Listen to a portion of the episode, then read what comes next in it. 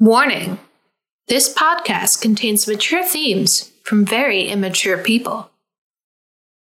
I do, I did have a sort of relationship that I want to tell you about. Am I about to learn something? So I met this girl. She was from the Ukraine, which I don't know if you know much about um, LGBTQ rights in the Ukraine. They're not great. On our second sort of kind of not really a date, you know, you know those those types. I I heard her talking about like, well, I wish there was some way I could stay in America, and I half half jokingly got down on one knee in the New York City subway. I'm not a U-Haul lesbian, but I am, I guess, a green card NB. um, but it didn't happen, and uh, I ended up ghosting her a little bit later after that. oh, Yeah, ghosted. Okay. yeah. Why? She she said something that annoyed me. that, that seems that seems entirely petty, and as if my uh, offer to marry her was insincere in some way. It does a little bit sound that way. If she had married me, maybe we could have worked through our differences. That's true. Could have gone to counseling. Uh, are you a habitual ghoster? I'm more of a fader. Are you a ghoster? I I think it's tough because I've been in a lot of these not quite dating scenarios, you know, where Mhm. you're like getting together for certain occasions, uh sex may be involved or it may not be. You're not really boyfriend, girlfriend or girlfriend, girlfriend or whatever you have. So I have there hasn't ever had to be like a oh, well this isn't working for me conversation. yeah, I'm similar. And I think for the record, ghosting and fading is really only appropriate when you're in those not quite actually dating scenarios. For the record, Right. I think it's bitchy to do it anytime after that. Yeah. However, I have been in a couple of situations where I really thought we were still in that total gray area. You could just send me a text or just do the fade and I would get the hint kind of scenarios where I've been like dumped Mm-hmm. only to have people react like, um, "Are you okay?" and me be like, "Yeah, I didn't. Yeah, mm-hmm, hmm yep. You you could have just sent me a text. It's fine. it's happened like two or three times to me now, where I'm like, "Oh boy, it's kind of worse that you just took me on this special walk to dump me instead of just I don't know." not texting me this week because I'm really not needy. I'm not needy to the point of being defensive. So I'm like, yeah. you don't want to talk to me? Fuck you. I'm not gonna. I'm not coming for your attention. You know what I mean? All you have to do is like have a bad week, and I'm like, well, fuck you too. Look into his eyes. They're the eyes of a man obsessed by sex.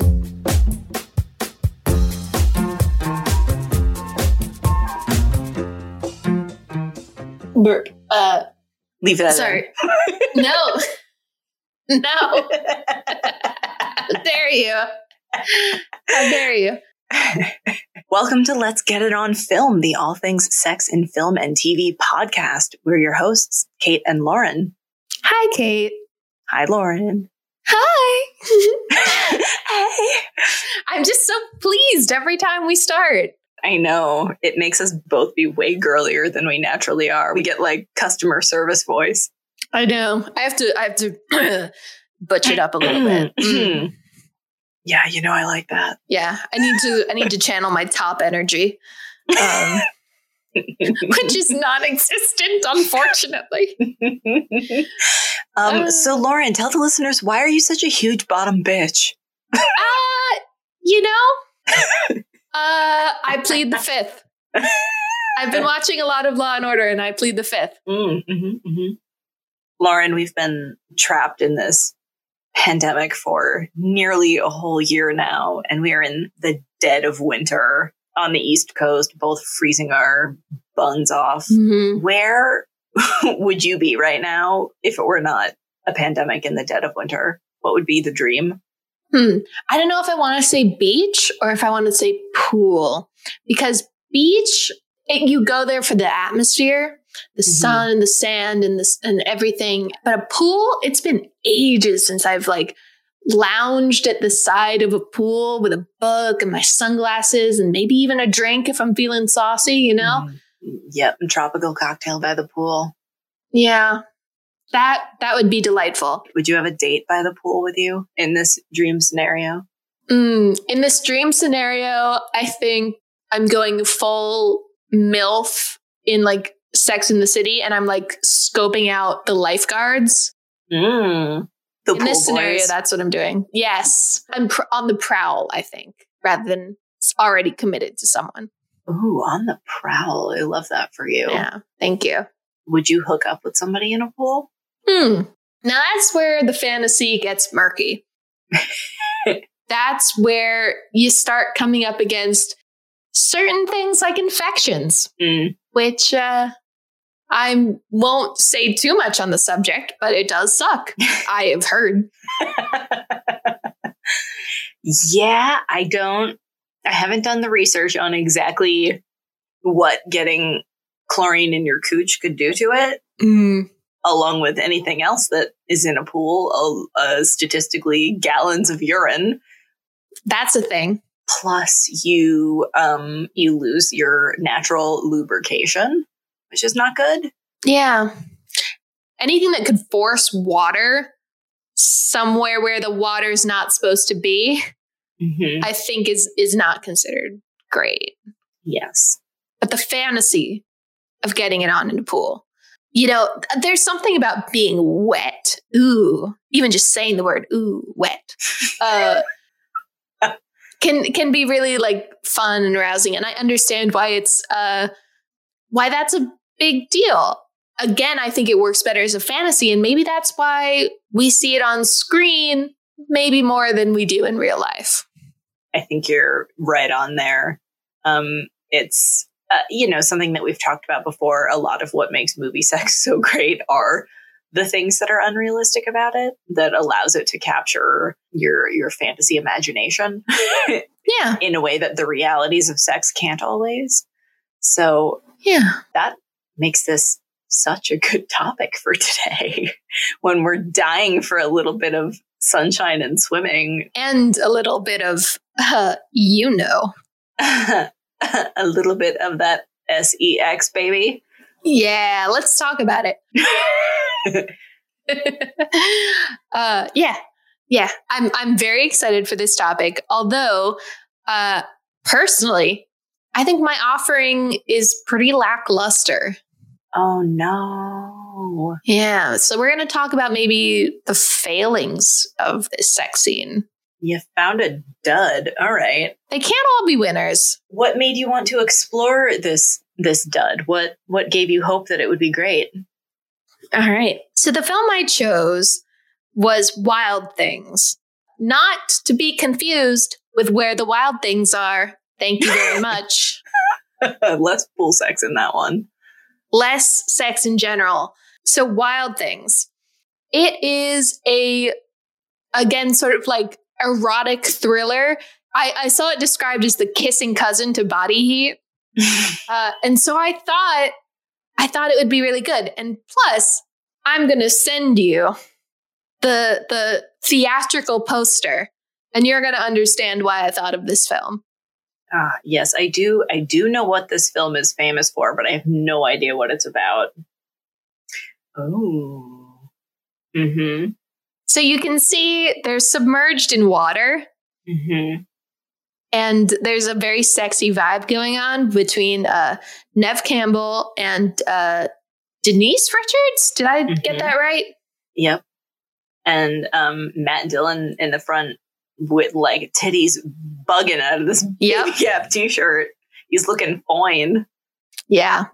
This, I mean, I saw this described as Matt Dillon's return uh, from Blockbuster Siberia. Uh, I guess he had had some bad luck before this. But you can see from the theatrical poster, uh, Nev Campbell and Denise Richards are submerged and looking very sexy in this, uh, you know, erotic thriller with with Kevin Bacon as well. Um, Kevin Bacon also executive produced this film, Hmm. which is why uh, there's a brief moment where you see Kevin Bacon's penis. Do you think that was in his contract? Apparently, in his contract, it was no penis, but then he saw the shot that they liked and he was like, yeah, that's okay. And he went with full penis. he was like, "Yeah, that's a flattering angle. Keep it." Yeah, but he had full artistic control. So that's how that happened. Um, but Kevin Bacon described the script as the trashiest thing he had ever read, but every few pages there was another surprise. and that's why I really, really cannot give you much plot summary here because it is one of those like thrillers that has so many twists and turns that there's really no place in the plot that I can go to tell you about without giving something away. uh, so I'm gonna I'm gonna try and keep it try and keep it kind of general. Okay. So Wild Things was directed by John McNaughton. I hope to God that's correct. Uh, who was known for his first film, Henry Portrait of a Serial Killer. So it seemed like he had done more uh, gory thriller horror type work. And I know he went on to do a few episodes of shows like Homicide, Life on the Streets. It, it, it seemed more like that was his genre uh, rather than an erotic thriller. also fun, this was scored by George S. Clinton, not to be confused with George Clinton of Parliament. okay, that's exactly who I was thinking of. I know. I saw him come up in the credits and I was like, George Clinton? Parliament Funk, where are you at? Let's take it to Funky Town. All right. Um, but no, not no relation. Bummer. I know. Uh, but I thought you'd be interested to note uh, George S. Clinton did also score the uh, entire Austin Powers franchise. Huh. Okay. Yeah. So that's that's sort of the idea uh, that you should keep in your mind. okay. And yeah, so so Roger Ebert described this film as uh, lurid trash with a plot so twisted they're still explaining it during the closing titles. That's my kind of movie. It's very good. Hang on, I'm going to keep going. It's like a three way collision between a softcore sex film, a soap opera, and a B grade noir. and then he says, I liked it. And later in his review, he added, I don't want to get any postcards telling me this movie is in bad taste. I'm warning you, it is in bad taste. bad taste elevated to the level of demented sleaze. Ooh. Uh, so, what I can tell you about this film uh, is that it's set in Florida, very close to the Everglades. It deals with um, accusations of rape by two high school students against their uh, guidance counselor, and a FBI agent is tasked with trying to understand what the veracity of this claim is and whether whether there's more at play than meets the eye. Is the subject of rape tactfully handled? You know, I was actually surprised because when these accusations of rape come out, the entire community turns against the uh, accused rapist and just automatically believes the victims. I mean, the movie is from 1998. It's not exactly a bastion of tact. Definitely rooted in 1998 kind of culture. Um, so this film is incredibly horny all the time. There's a shot where um, a man is looking at a bunch of these cheerleaders, and then the next shot is him firing a water hose down by his crotch. That's um that's subtle. I like that. It's it's very subtle. Yeah, definitely. There's a few gratuitous scenes of one of the main characters' moms who just lounges around in a bikini, I guess, all the time. and there are a few beautiful shots. I mean, they're working with Denise Richards of um, Starship Troopers fame and Nev Campbell. Is it Neve or Neve? I think it's Nev. Neve. Uh, and Nev Campbell um, of Scream fame. I mean, they're gorgeous. And they do so many good sweeping shots. Like there's one particular one that goes like from someone's like foots, foots, from someone's feet, um, panning all the way up her body, and she's just dripping wet because she was just washing a car. There's a lot. There's a lot. This movie is 100% horny, but also kind of fun, but also kind of a little too much. I'm going to send you a scene and without much context, uh, because I don't want to give away any of the twists and turns. Um, but basically, Nev Campbell and Denise Richards are in a pool together. And Denise Richards' character, Kelly, is trying to sort of mm, playfully drown Neve Campbell's uh, character, Susie. They're sort of play fighting, but they're not really. It's a it's weird. It's so it's like a dominance play kind of mind game flirting situation. Yes. yes. It's there's definitely there's a lot of slapping beforehand and like pushing into the pool. It's a lot. there's definitely a fight for dominance here, but then uh then they sort of stop and things get a little more tender. And that's what I'm going to send to you. Okay. Okay. So, first thing I want to tell you uh, it's very hard to find the original scene as it exists in the uh, film that is available, let's say, on mm, streaming services, because a lot of people are more interested in the scene that continues from the uncut version. So that is what you saw. Okay. Everything after their first kiss, where she starts undoing the uh, bikini top, that is not in the film that I watched. Huh. That was deleted scenes. I can tell you what I saw when I watched this film. Okay. So we see the sort of drowning moment, which is weird. But then they push up against the pool steps. Susie is gasping and crying. And then Kelly brushes the hair tenderly out of her face. And she says, You are scared, aren't you?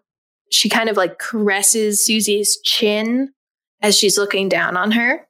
Susie, in turn, reaches up and touches her fingers to Kelly's mouth, showing off the goth rings, the nail polish, and the like finger tattoo that marks her as being from the wrong side of the tracks. Kelly licks her middle finger and sucks on it.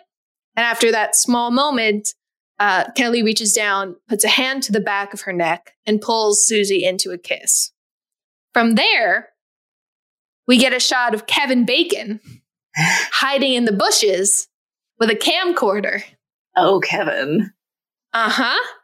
And then we go back to Kevin Bacon's FBI office where the sex scene that he was recording is playing on this wall mounted TV in the background. the love scene that exists in the film is just that hairbrushing, finger sucking kiss. Mm-hmm. And so in this extended version, Denise Richards' bikini top comes off. She goes full topless. Mm-hmm. She pulls off Nev's top, but she's clearly got a nudity clause in her contract because we don't see her titties. We only see her from behind. Yep. Um, of course, struck by Denise Richards' perfectly round fake breasts, which are incredible. Yep. yep. Actually, back then she looks like um Brooke Shields. She looks a lot like Brooke Shields back huh back here. Um she's gorgeous And this does get really tender really fast. Is there any reason to think that that feels like a like an appropriate narrative shift, or does it just feel like exploitative hot lesbian pool shit? There's no reason, none whatsoever, that I can find for why they added this scene. There is a directive for Kelly to calm Susie down. And I guess she decided after hitting her in the face a few times and trying to drown her that having sex with her would calm her down. it makes no it makes no narrative sense. And what really got me is that there's so much lewd material uh, in the rest of the film. Like I said, at one point, there's just a gratuitous scene where someone's mom is having sex and she gets a phone call from the school telling her that her daughter isn't at school. And it's just like, why did we have to see her tits in that scene? that doesn't add anything to the dialogue or action that's happening.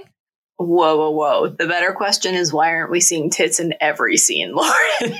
I'm I'm I'm getting there. Hang on. There's also an extended threesome scene that is, I believe, the sex scene that this film is famous for. And when I went into this film, I expected that threesome sex scene that was so famous to take place in a pool mm. or at least in water of some kind because of the theatrical poster. No, no, no. It just takes place in a sleazy motel room. But anyway, they spend a lot of time on this guy having sex with two 18 uh, year old girls and making them kiss each other and do stuff to each other. That it's like, you're not sure if they want, but then I guess later on in the film, they have this scene and it sort of makes you wonder do they have an attraction to each other? What's going on here? But I, my point is, my point being, they spend so much time showing gratuitous tits and straight stuff. and then they have these two beautiful women start to make love in a pool for no apparent reason. But I can forgive that. But then they cut away to Kevin Bacon in the, in the bushes. Mm-hmm. And they don't let me enjoy what's really happening. No, it's all about the male gaze the whole way through that. And that's unfortunate. Yeah, exactly. There doesn't appear to be anything cinematically interesting about this either. it's kind of yeah. It's kind of lit like softcore porn and yeah. The editing is like fine. It's not distracting really. It's a bit slow, I noted. It's a little slow. We're cutting deliberately around nudity on one actress while deliberately mm-hmm. showing nudity on the other. So that's a little stilted. Yeah. Like it's a hot kiss. They look hot kissing. right? They're That's really gorgeous. the most that can be said. They're mm-hmm. both so gorgeous. I uh, I don't I don't even recall what my take was when we talked about fingers in the mouths. I do kind of enjoy this uh, finger in mouth moment.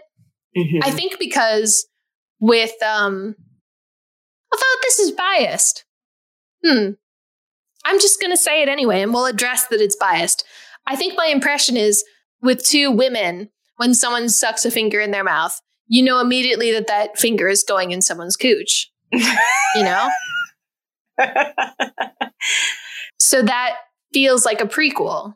That's fair. Um, for me, the fingers and mouth thing is really more about the mouth than the fingers. And it's kind of like an appreciation of a nice, luscious mouth, which Denise Richards has like gorgeous lips. She's so pretty. Yeah. So for me, for me, it's a, it's a mouth thing. So I agree. I think mm. that looks really sexy. I thought it looked sexy in Titanic too. Yeah. I think that's that's the redeeming moment of this little scene is that little suck she gives to Nev Campbell's middle finger. Do you um, consider so you don't consider fingers in the mouth to be phallic in any way? I, well, I always consider it to be a phallic thing. I think when it's like this this sounds biased, but other than like lesbians, I think it's phallic. When it's lesbians, I think it's utilitarian. I don't know. Not with those nails, honey. Oh, that's true. My God, that's true. God, how much lesbian cinema has been ruined by someone who won't cut their fucking nails.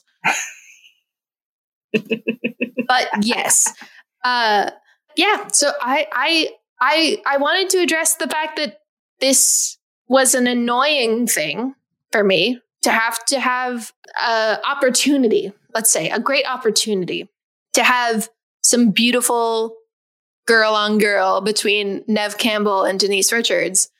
And it really just felt very male gazy. It definitely is, which is unfortunate. This is the only scene that I knew about in this movie. This this girl on girl makeout is the only thing I knew about Wild Things. Mm-hmm. But this is also very much of the era where it was considered like super outrageously titillating to have a little girl on girl action. Yeah. Right up until probably Katy Perry and I kissed a girl, people were still like really, really titillated by a little bit of lesbian action. And since then, Yeah. I think things have tapered off into slight normalcy with it. It's less of a taboo thing. But yeah, th- that that scene is definitely the reputation that precedes this movie. Yeah. I don't know. I had higher I had I don't know why I had higher hopes for Wild Things, but I did. And so I, I ended up disappointed. A bitch can dream. Right. But yeah, so I mean it's not it's not gonna do much, but let's stop and talk about it. Stop. Tell me how you'd rate this movie. Well, I would rate the soundtrack. Uh, this is a, a repeat track, I believe, from earlier in the film. I believe the track is called After Tonight, as in, after tonight, none of us are going to see each other again. Ooh, ominous. Yeah. It's it's fine. It's a swelling sort of like similar to body heat, but not as good. You know, it's it's it's got that sort of like pangs, pang, I don't know, pangs of feeling infused in in the in the song. But I don't know. I I think I'd just give it a basic three. All right, three out of five. That's fair. Yeah, just a basic three. Time, much too short, especially when you consider that much of what you saw was deleted scenes. Why wouldn't you just let me enjoy something, Kevin Bacon? this is a direct plea to Kevin Bacon. Please send all of the footage. Yes, please send me everything you have of Niv Campbell because I think she's really pretty. Um, anyway, uh, so time. I think it. I think it kind of sucks. Uh, I'm I'm wavering between a one and a two here. I I think the editing is slow for such a short scene. So I don't know. Um, I'll I'll be kind and give it a two. I don't know because I would not even call this a love scene where it cuts in the actual movie. This extended footage you gave me is a love scene, but barely a kiss on the lips. I'm not even sure I would call that a love scene. it's tough because we we get we get the sense that they continue having sex but it's just we see them from a tiny screen in the background of the scene. Mm-hmm. so we know what they're having sex but we're not able to see it. Yeah i mean it, it was tough. And i watched this and i wondered is this even enough to constitute a sex scene? But i thought i would bring it anyway mostly because i didn't want to watch another movie. Well, I think it's definitely worth talking about because of its usage of this, you know, male gazy lesbian taboo thing. Although the finger sucking, hmm, there's an argument to be made that the finger sucking, Points points for finger sucking. yeah, authenticity. Uh, I mean, it's it's wild that they go from this weird fighting to the like tender hair brushing. Like that's bizarre to me. They don't talk about anything. They're just kissing for some reason. Well, tell me tell me about this narrative. Does it make sense that something manipulative would be happening here? Some sort of like punishment reward situation that we'd be seeing play out in this dynamic. Um, you know, beat you up, and then as soon as you're scared of me, reward you. You know, that sort of "I'm so sorry, I'll never do it again" abusive boyfriend thing. From okay, this is why it's so hard for me to talk about this. From one perspective, yes, that does make sense as as a as a reasoning for why this is happening. From another perspective that you only find out at the very very end, it makes no sense at all. so I I don't know what to tell you. That's that's enough. Yeah. Yeah, so authenticity, I don't know, man. I think it's fine if you're with your girl and you want to be in a pool and you kiss and your tops come off. I think that's beautiful. uh fucking I'll give it a 3 cuz I think I think they're doing fine. They're not doing anything outrageous, you know. Yeah, it's exactly what you should be doing in a pool basically, which is foreplay. Yeah. That's pool foreplay is very hot. It's pool penetration that you get you get a you little, get in some Mhm. yeah. Mhm. You get in some hot water. I see what you did there. Of course you do. It was so obvious. Um, heat, heat, heat. I don't know. They're beautiful. They're so beautiful. I wanted this to be hotter than I think I found it. I think the finger sucking I enjoyed. I've said that at length. I even do like the the sort of touch that Kelly gives Suzie's chin as she's like moving the hair from her face and she just brings her hand down. I kind of enjoy that. So I'm wavering between a 3 and a 4 because I do I do think they're incredibly gorgeous. They are. It's it's hot. It's it's hot. It's hard to say. I'm just my brain is melted. It's hard to say that this isn't hot just by nature of the fact that they're so gorgeous. Mhm. Watching any two extraordinarily hot people kiss at any time in any place is fun. So Yeah. Yeah. But then Kevin Bacon comes along and ruins it with his Kevin Bacon face. so I'm going to give it a three. I took points off for Kevin Bacon. Production value, I don't think it's that great, honestly. I think the lighting is maybe the best thing about it. In and that's not saying terribly much. I, I think the acting is good, uh, especially from Neve Campbell. I like her acting, but I don't think I don't think the the cinematography is saying anything really special. I I agree with you.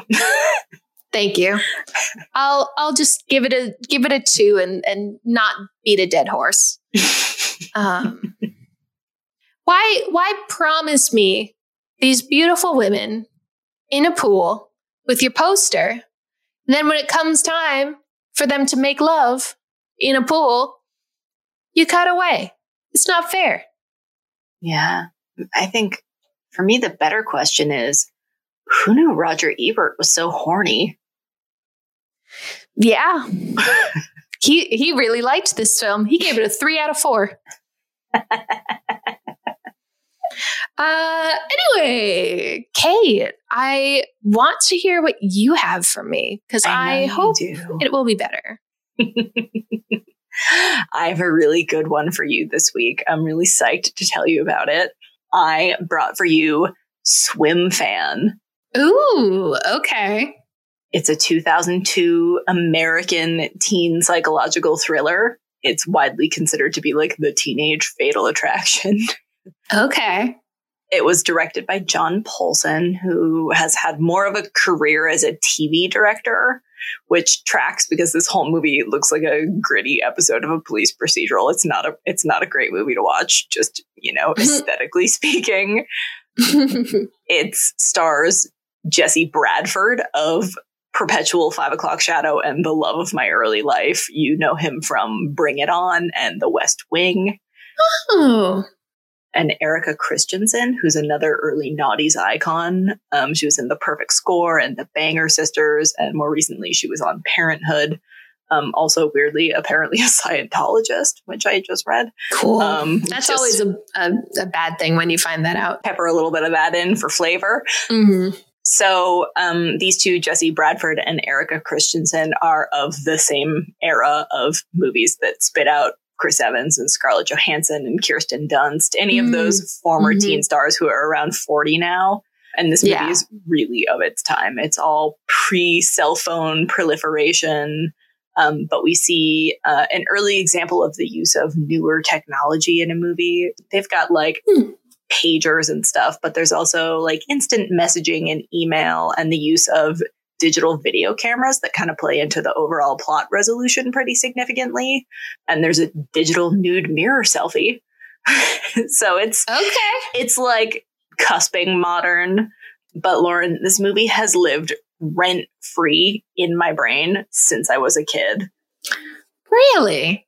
Even though I had never seen it all the way through until recently, it has always been in my brain because this is a movie that teenagers talked about when I was a kid. Huh. You know, beanbag chairs and jelly sandals and whatever else the teenagers were doing back then. Interesting, because I think I missed it completely. So the fact that you were really tuned in to what I guess was cool, uh, that that's says a lot about you more than me. I mean, is it is it a good film? Not particularly. Oh, okay. it was a it was a very uh impactful film at the time. I think it's got about a 15% on Rotten Tomatoes. Mm, So not super well reviewed.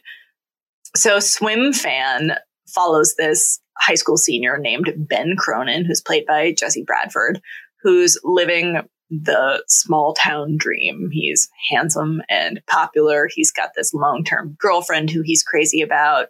He's got Stanford scouts coming to his next swim meet to watch him. He's got a mm, big- Okay. ugly truck and a single mother who adores him. Um, he's also got this slightly dark past of youthful indiscretions, but he's No. thoroughly, he's thoroughly rebounded from this by the time we meet him at the start of this movie. But he's got a dark past. Everything's coming Mm. up roses for Ben Cronin until the mysterious Madison Bell moves into town, um, and she takes an immediate shine to him. This is Erika Christensen's Ooh. character. Right after they meet, she gets him to bring her out to eat, where he pretty immediately tells her, you know, he has a girlfriend after she starts flirting with him, um, but she's really persistent. And she says, "Well, we'll just we'll just be friends. It's fine. We can be friends, right?" And he's hesitant, and she's like, Mhm. "What's wrong? Can't we just be friends?" kind of thing. So she she convinces him to hang out with her longer and to take her to the pool. She asks him for a swim lesson because she can't swim. Of course. of course. So she strips off to her red underwear, and of course they hook up. Um. She eventually gets possessive and violent when he rejects her, and she starts trying to tear his Mm. life to shreds and hurt everyone he loves. But first, they have horny teenage pool sex. Hmm. yeah. So, right off the bat, you get this beautiful blue atmospheric lighting and the echoey sound because they're at an indoor pool. hmm and it's really intimate because he needs to hold her the whole time he's like swimming with her because otherwise she might drown Because she doesn't know how to swim. she doesn't know how to swim. Um, and they're in this big pool and big empty space alone together. Plus, they're Mhm. mostly naked, so it's very sexy and private. They finish swimming a lap together, and she backs him up against the wall of the pool. And he looks a little distressed because he knows he shouldn't be doing this with her because he has a girlfriend. And she gives him a really hot kiss. and he tries to stop her again. And he says, you know, wait, wait, wait, we can't do this. And she says, it'll be our little secret.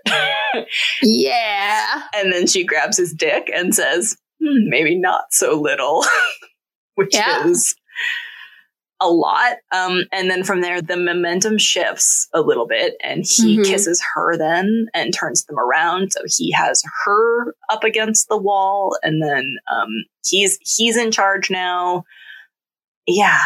And they start having sex, and that's when we get our first huge red flag about her as a character. And she says, Yeah. and tell me you love me. you don't have to mean it, just say it for me. Which is weird. Yeah, you don't you don't want that. I think this is an interesting scene. I I don't mean the note of surprise in my voice. Um, um it's a very interesting scene because I think this is the only way that you could really show like full on like full on sex in a PG-13 way that doesn't fade to black or doesn't have them like under sheets or something but you uh, it you but it's it's cropped so that you only see them from the shoulders up Mm-hmm. Yep, it's shot really close up, mostly on their profile. So you're like right in that moment with them as a viewer, which is really sexy and intimate. You can see the pool water dripping off their faces, and you can see her her ample cleavage bouncing like just below the surface of the water.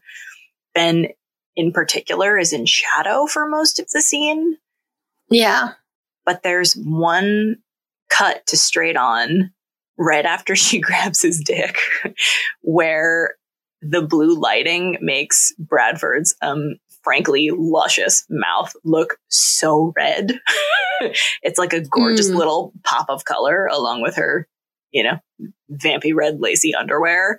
Um, in what is otherwise a really monochromatic scene. And yeah when I see that, first of all, I'm like, wow, that's beautiful. Um, he's serving young Robert Downey Jr. vibes.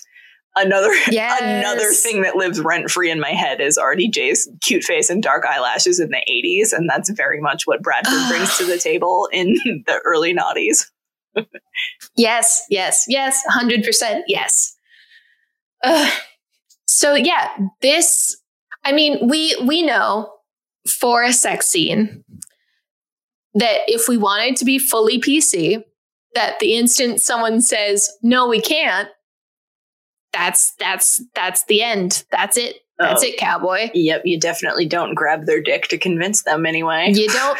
nope. eh, not at all. You do not. Once once they say nah, it's it's lights out.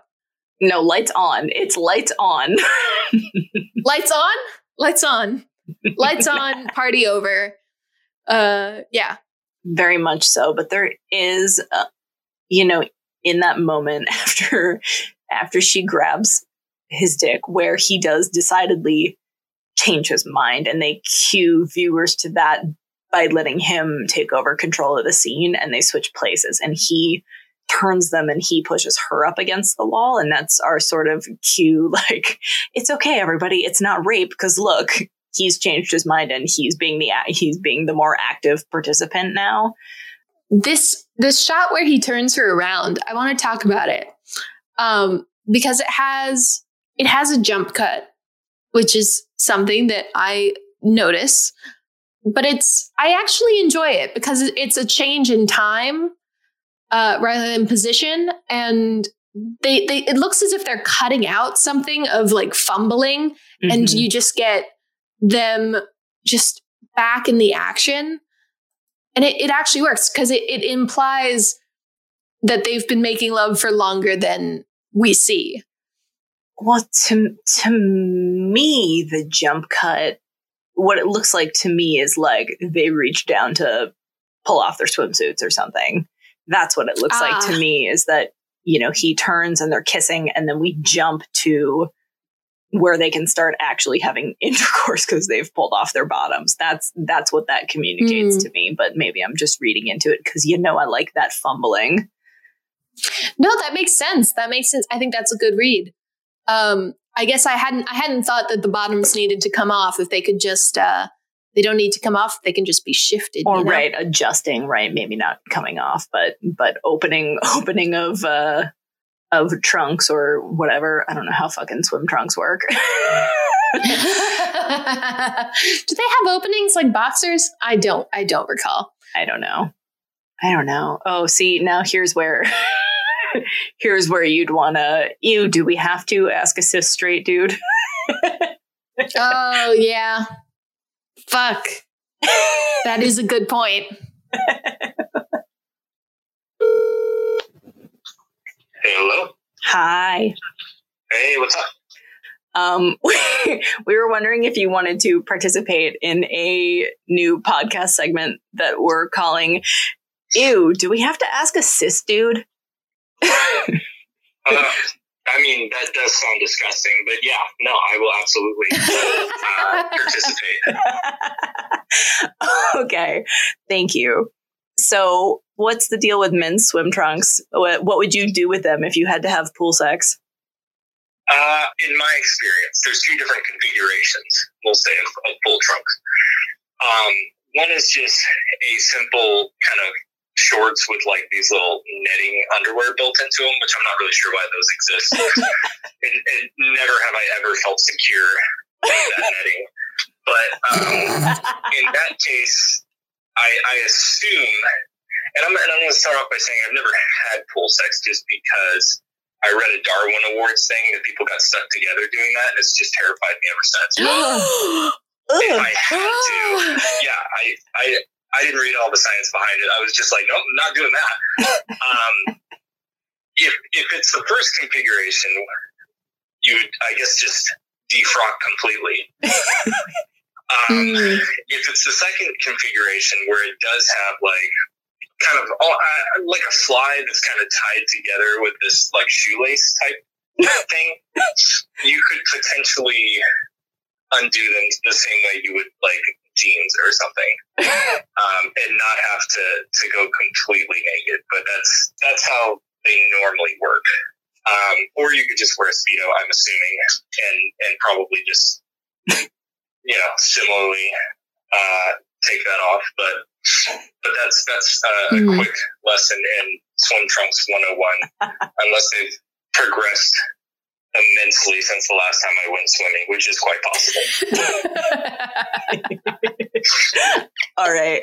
Thank you very much for your insights. We appreciate it.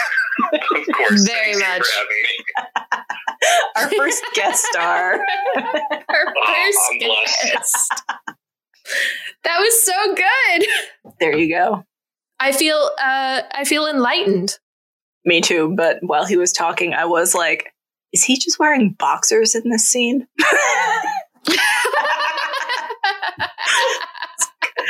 like, is he even wearing swim trunks? Can we tell?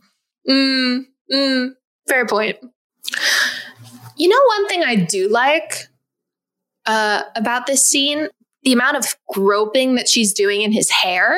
Mm-hmm. we i think as a culture don't see so much attention placed on like men's hair and like back of head and the raking of fingers through that area but that's something i very much enjoy Me too. I think that's really sexy. that's very sexy and the fact that it's like covered in these little droplets from the pool uh, and the hair his hair is glinting uh, it, it just it makes for a beautiful picture I agree. And I think he's so pretty anyway that any any added sparkle. um, you just want him to sparkle like a like a vampire in Twilight. I just want him to shine bright like a diamond.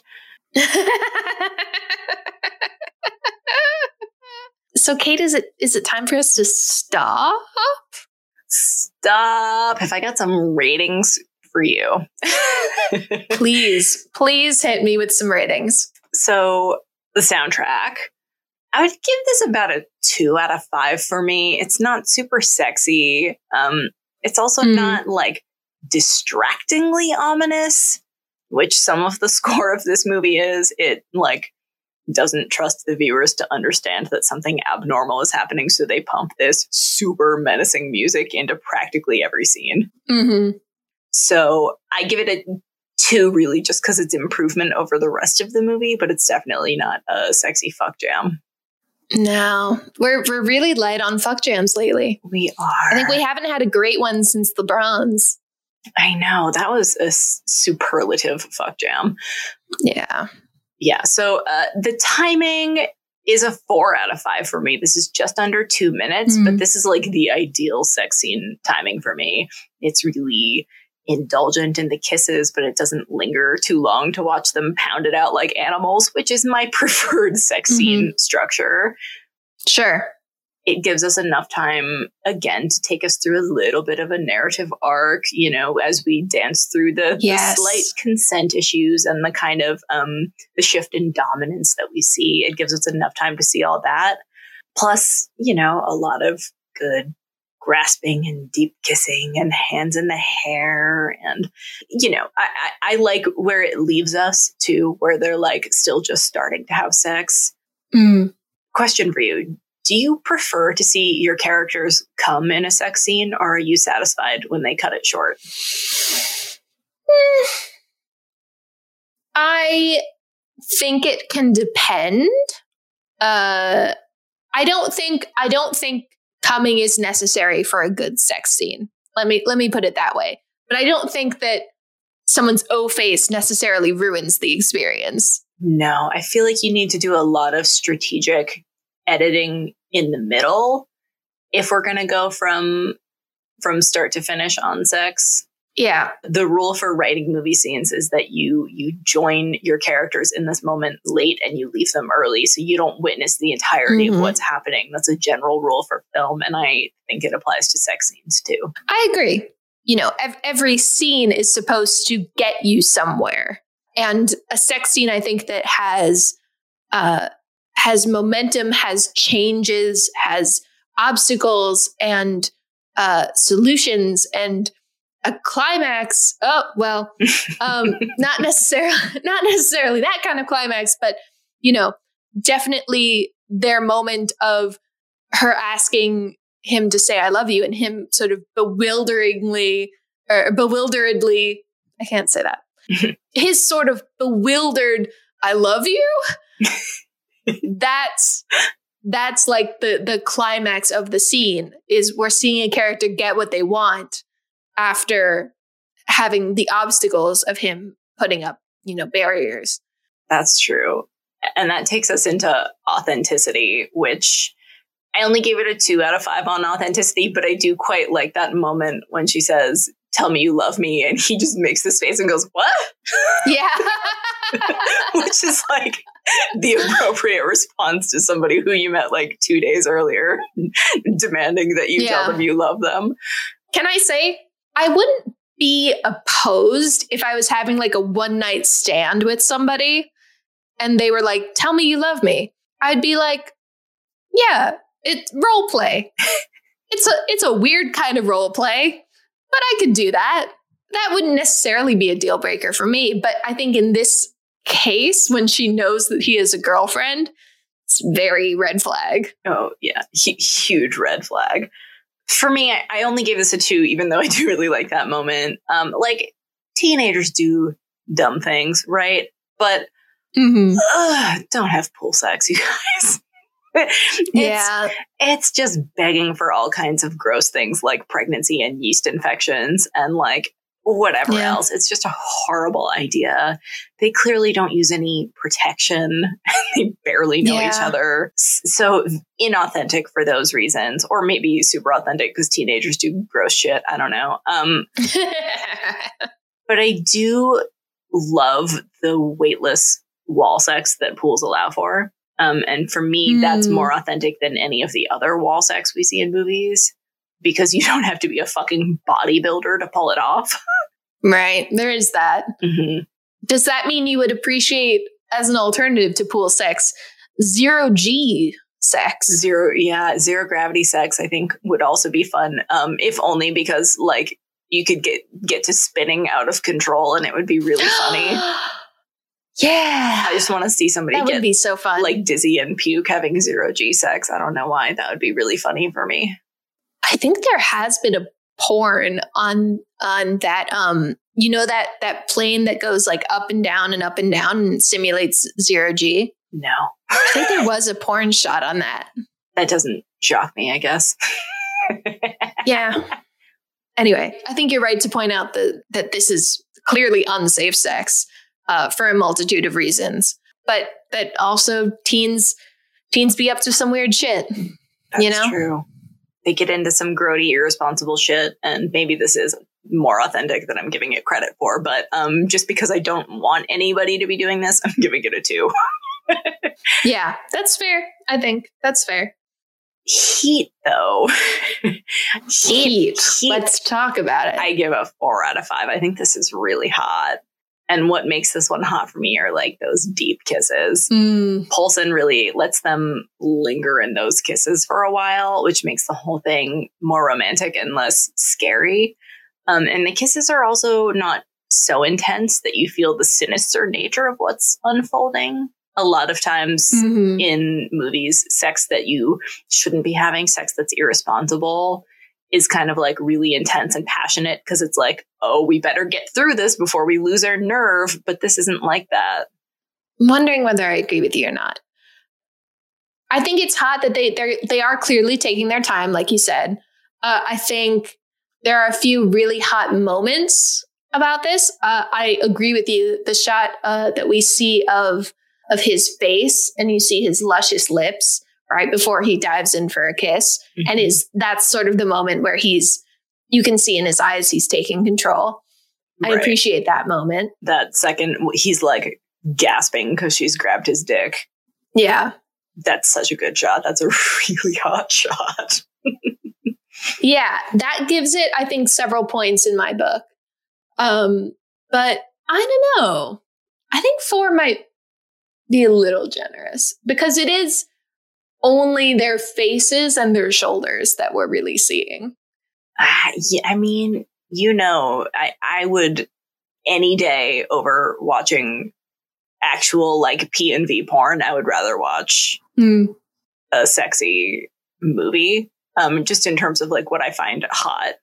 Um, we've had other discussions about porn preferences, Mhm. but but in terms of what I'm more likely to find hot, it's like a really good PG thirteen sex scene rather than porn that's like just so focused on the an- anatomical nature of sex Right. rather than um, you know the emotion or I don't know, whatever else. the Yeah. the anatomical part of it is the least sexy part of sex for me. I can understand that. And I can understand then, in contrast, why just looking at someone's faces uh, would be attractive. Especially one that I've so enjoyed staring at for 20 years. All right. I, I can I concede the point. Thank you. I rest my case. Hill I will die on is how horny I am for Jesse Bradford. You, you you got one more one more letter in this acronym. I do. Knock it out of the park. that takes us to production value, which overall I'm not sure is super great for this whole movie, but for this scene, I'm giving it another four because I really Hmm. like the use of color in this. Um, in in particular, Yes. the cinematography and editing are they're like effective, not superlative, but also not distracting you from what we're there for, which is the sexy stuff. Um, nothing groundbreaking is happening, but I think it all really works for something that's essentially just a souped up teen movie. Like most of the movie is tinted blue as though we're seeing it like through this this brain that's like always swimming laps at the pool. I don't know. Like, Huh. it, so much of the movie is is tinted blue um, that this scene doesn't stand out in that way as much as you'd like it to. But standing alone, standing alone, I think it's well done. That's interesting because I was more impressed with the color choices uh, before you told me that. Yeah, Because I think what makes a really good color theory in a film is contrast. Uh, and what's working in this scene is the contrast between the blue and the red. And if the whole film is kind of blue scale, like it, it gets fatiguing. it does, but it it still really works here. I think. Okay. In this scene, yes, I think the the color works. This is probably the scene that deserves this coloring the most. Yes, very much so. So that's what I have. I, I really liked this one, but I yeah. I had an honorable mention. Do you have an honorable mention? I do have an honorable mention. So my honorable mention I'm laughing. Um uh so my honorable mention is a film I don't think you'll have seen because, uh, for all intents and purposes, I don't believe it's very good. it's Color of Night. Have you ever heard of it? I don't think so. Uh, it's a weird Bruce Willis film. I forget if this was 80s or 90s, back when Bruce Willis was leading man sexy material. And there's just kind of this this scene where uh, Bruce Willis and Jane March, who plays Rose, have sex in a pool and they're just it's like underwater shots and uh, you fully see Bruce Willis's little Willie. Is it little? Uh no, it's pretty average. okay. That was really the most important question I had. Yeah. Um so they're just kind of they're they're just kind of doing the dang thing under the water and you and the camera's down there with them. It was one that I had considered for a later episode, uh, but I didn't really like the scene very much. So I decided I would move it up to honorable mention here of just, you know, it's fun. You get to see Bruce Willis's penis. What's wrong with that? That's uh, enough of a reason to watch a movie for me is seeing a famous penis. All right, t- please tell me your honorable mention. Oh, sure. Um, so I wanted to keep it on theme, and I picked another teen movie, Mm-hmm.